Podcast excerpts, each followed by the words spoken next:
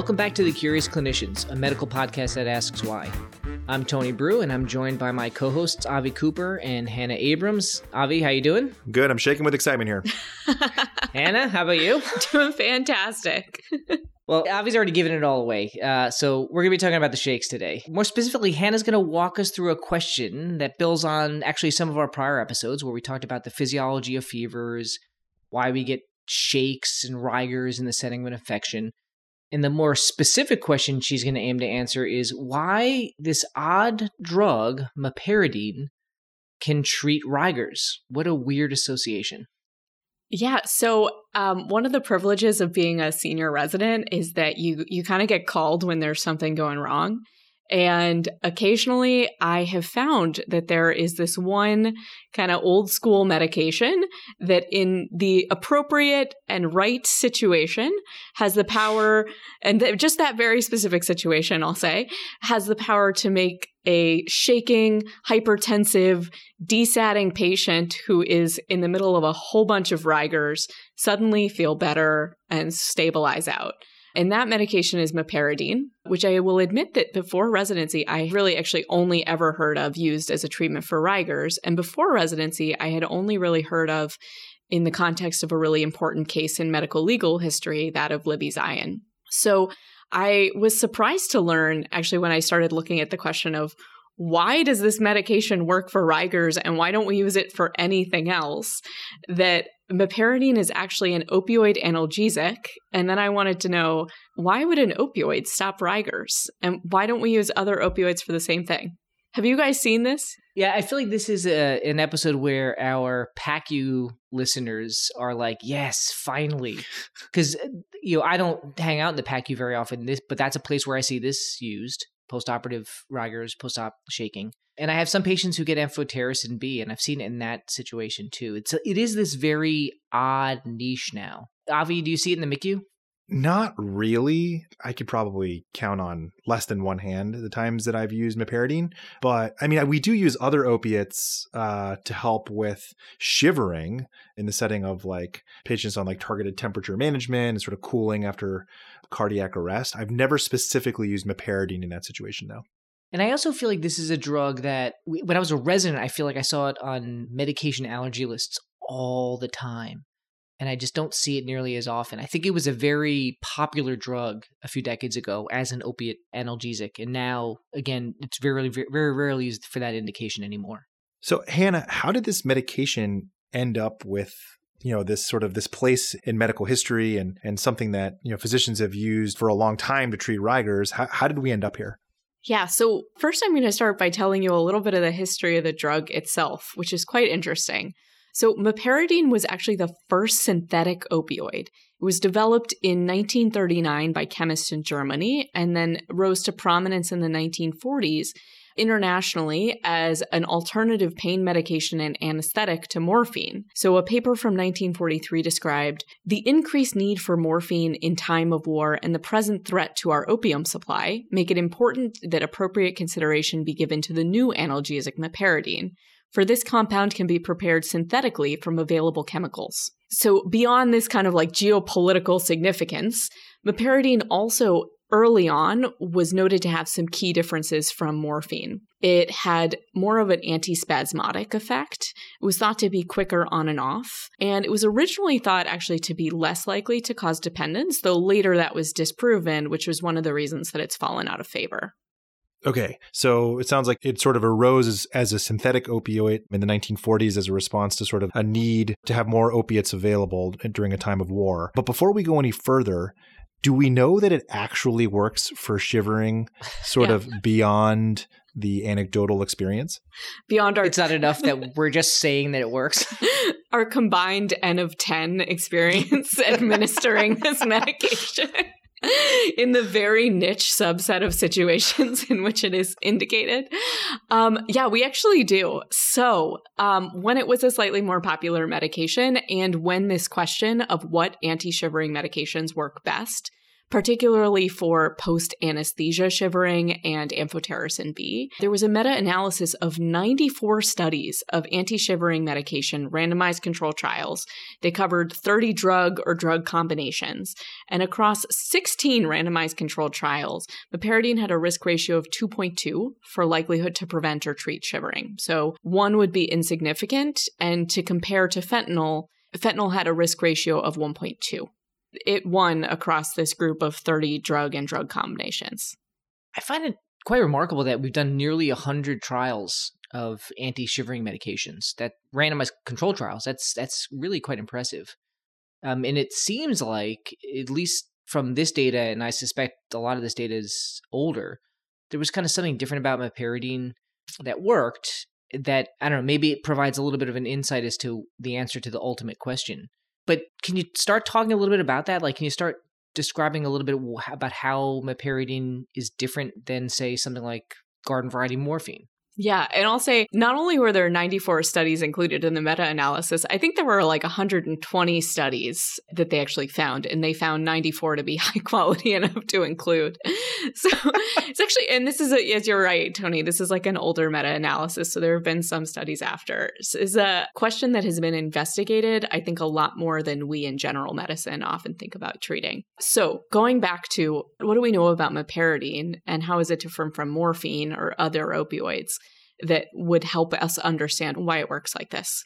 So, we're going to go back a little bit to talking about the mechanisms of how we sense pain on the podcast. So, we've talked about the types of nerves that carry different types of pains with bone pain. We've talked about the receptors and the G protein coupled receptors with why UTIs cause burning. Today, we're actually going to talk about the categories of opioid receptors. So, there are four big categories of opioid receptors mu, delta, kappa, and opioid receptor like 1, ORL1. Uh, and they each carry some similarities in terms of what intracellular signaling pathways they activate and some that are unique. So they have some effects that are similar and some that are unique. Mu opioid receptors are what we kind of classically think about when we talk about opioid agonism. So mu opioid receptor is key for alleviating pain, can cause euphoria, can increase mood, and it's probably the best understood and studied of the receptors. The main opioid receptor that we're going to talk about, other than mu today, is kappa. So, kappa is not as well understood as mu in terms of its effect. But it does have some effect as an antispasmodic. So it's actually some kappa opioid receptor agonists are being used uh, for IBS, which, and it also sort of aligns with some of the older school uses of meperidine. Interestingly, it functions the opposite of mu opioid receptors in causing itching. So mu opioid receptors cause itching like morphine causes itching, and kappa opioid receptors suppress itching. And while meperidine is origin- was originally thought of as a mu receptor opioid, it also has moderate affinity for kappa and delta opioid receptors, whereas the other opioids that we use more typically in clinical practice, like fentanyl and morphine, are much more purely mu.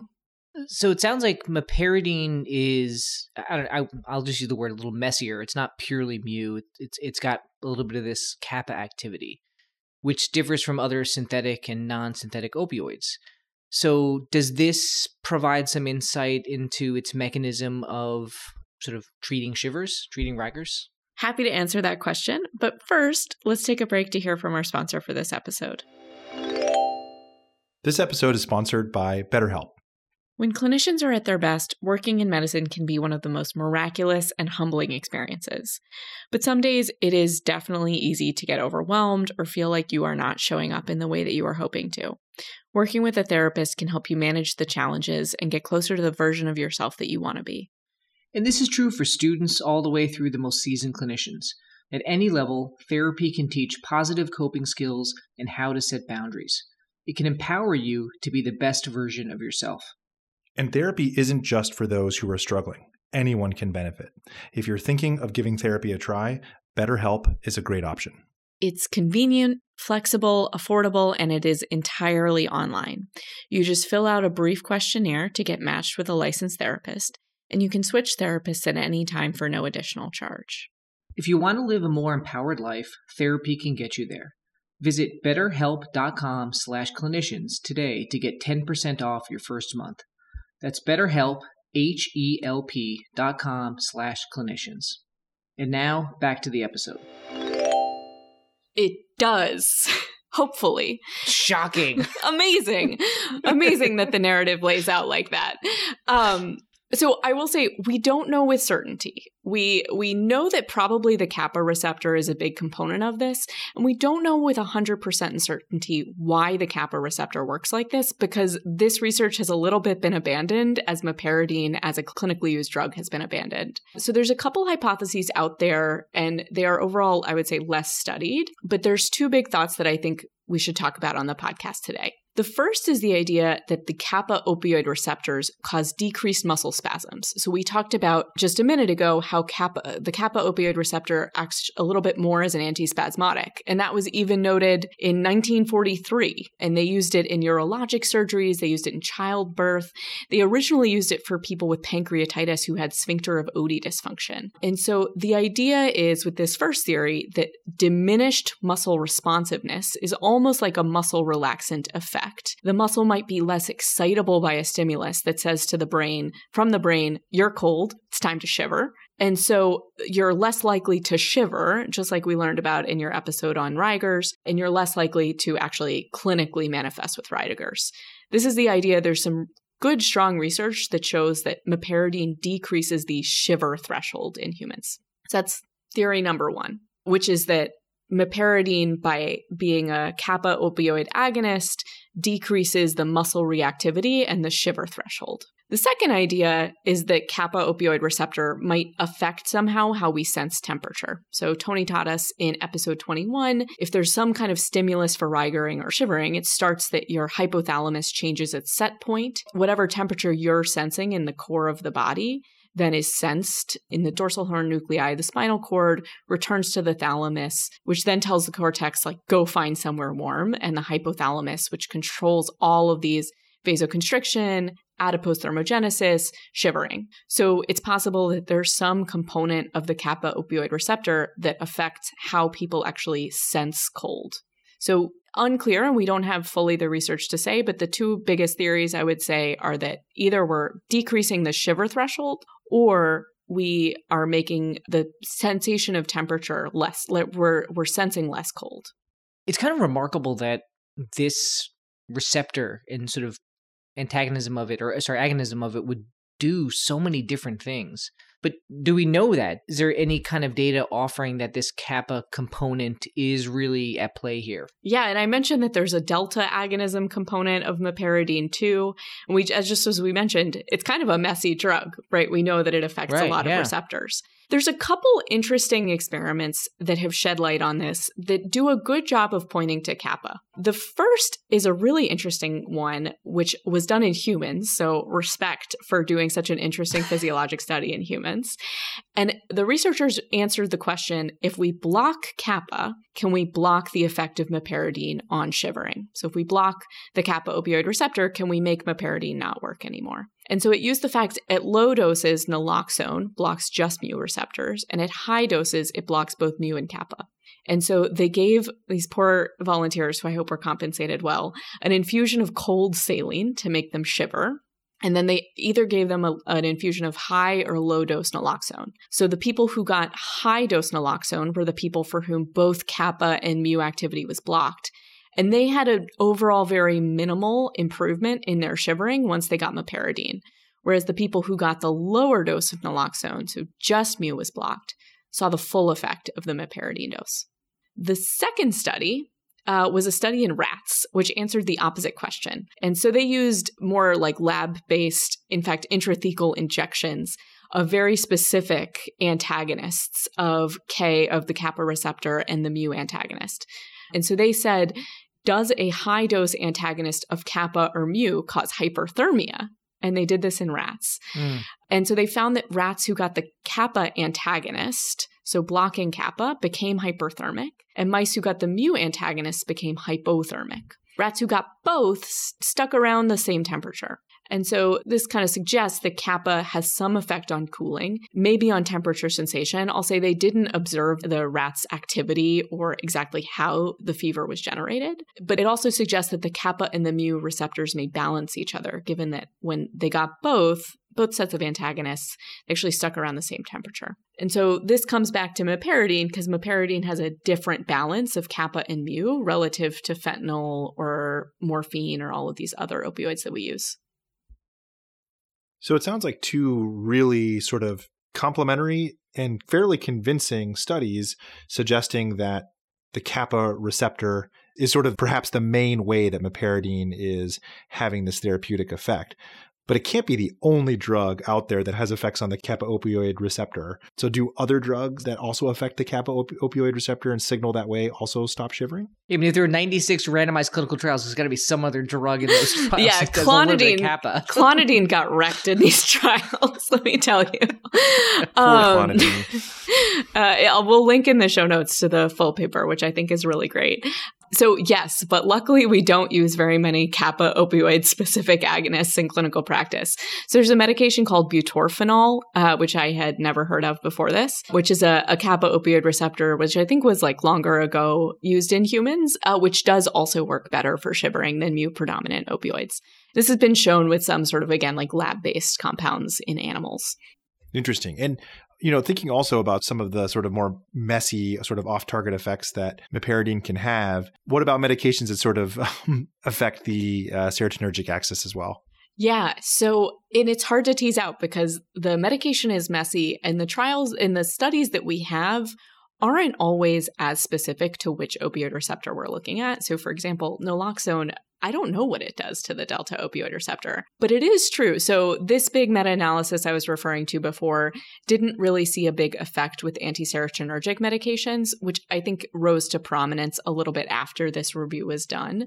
However, a later meta analysis of, I think, 16 studies of antiserotonergic medications like ondansetron did show that they do have an effect. And interestingly, when you talk about a quote unquote messy opioid agonist, tramadol is one that I think many of us think of and many of us try and avoid because it has so many effects in clinical practice. But it also comes out really strongly in that very large meta analysis. So that supports the idea that there might be some receptor components of the of meperidine's effect that we are not seeing in these original studies. We talked back in the episode on fever that there's an evolutionary biological reason why we're having fever. Now, in the sort of settings that we're often using it in hospital now, again, after amphotericin B or post op shivering, I don't know that there is a good physiologic effect, but are there other sort of thermoregulatory things that are basically negatively affected by meperidine that we should be aware of if we consider using it? Yeah, and I'll say, uh, as we've said a couple of times, the uses at this point are really limited to shivering or shaking that we think is not physiologic and not beneficial. So, obviously, to, to your question, Tony, blocking shivering is going to block you from mounting a temperature right away. Uh, one study in 1997 wanted to look at this specific question that you're asking is how exactly is it affecting thermoregulation? So they gave healthy volunteers meperidine and placebo and then put them into hot and cold rooms. Again, I hope that these volunteers were well paid. They measured a variety of vital signs, including oxygen consumption from shivering. They found at the higher doses of meperidine, the shivering threshold was much decreased. So it went down from when they started to shiver around like 35.5 degrees Celsius in the control group to they actually went down to 32 degrees Celsius to shiver at the highest meperidine doses. And it was dose dependent. So as you had more meperidine on board, it had to get colder for you to shiver. Interestingly, that was the effect on shivering, but not really the effect on vasoconstriction. So the patients in that higher group still had vasoconstriction at 35 degrees, and the amount of lowering of vasoconstriction was much less. This is different than most other opioids, which have more of a symmetric effect. So your shivering threshold and your vasoconstriction threshold are going to go down pretty similarly. It's an interesting physiologic study that also shows that there's potentially something specifically about the muscle effect and the shivering piece. And I suspect these volunteers still felt cold. That's a great question. And I don't know if it was in the study. Yeah, I don't know. You'd imagine so. But yeah, I don't know. We'll have to go back and read Kurz 1997. exactly. I'm looking at it now. I don't think the treatment protocol included like a patient reported outcome survey of uh, their personal feeling of coldness, which honestly would have provided really good data. Um, but I don't think that they included it. Well, that's super interesting discussion, Hannah. Do you have anything else to add before we wrap up? I did want to just include a brief explanation of the Libby Zion case, uh, which I think is probably the way that most people or many people know of this medication and is a really sort of tragic case that will always probably be connected to this drug. And also is the birth of resident duty hour restrictions, which is something that affects many of us. So, the brief story is that Libby Zion was a freshman in college who had been admitted to a hospital in New York City, which w- with what was described as a flu-like illness. And she was admitted by two resident physicians, an intern and a PGY2, who were taking care of dozens of other patients on a 36-hour call shift and she was treated during that shift with meperidine, which fatally interacted with a MAOI that she was taking as an outpatient medication, phenelzine. And she ultimately died of an interaction between those two medications, which was described as a serotonin like syndrome and had been seen between those two medications. The case really changed the public perception of the drug, in addition to sort of some of the other negative effects that were found about its drug dependency and some of its other interactions. But some of that was part of why it came out of common use for indications other than amphotericin B and anesthesia induced shivering. It's a really important case, and it's really important to know that these two drugs have that interaction. I wonder if actually, Tony, if that's why you saw so many people with allergies, if they had, if it was like listed as an interaction, if they had been on phenelzine. It's a it's a good question. I don't know, but it's possible.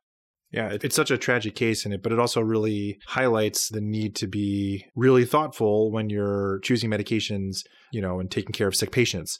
But it sounds like meperidine still perhaps has a place in very specific contexts and can help people when used correctly and safely. So, Hannah, any final take home points for us?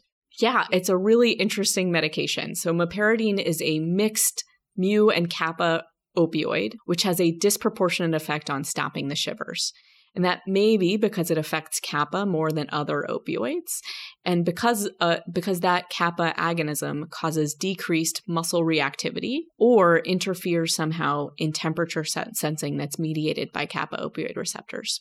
In certain clinical scenarios, like amphotericin B mediated shivering or post anesthetic shivering, that can be beneficial to help people stop non physiologic or non physiologically beneficial rigering. Great. Well, that wraps up another episode of The Curious Clinicians. Thanks as always for joining us. As a reminder, you can join our mailing list at curiousclinicians.com to stay up to date on episode releases and have detailed notes delivered directly to your inbox. We continue to partner with VCU Health to offer CME and MOC credits for physicians and other healthcare professionals just for listening to this episode. For more information, visit ce.vcuhealth.org slash curiousclinicians. And as always, the information contained in this episode is for educational and entertainment purposes only and does not constitute medical advice. Until next time, we have been Curious Clinicians.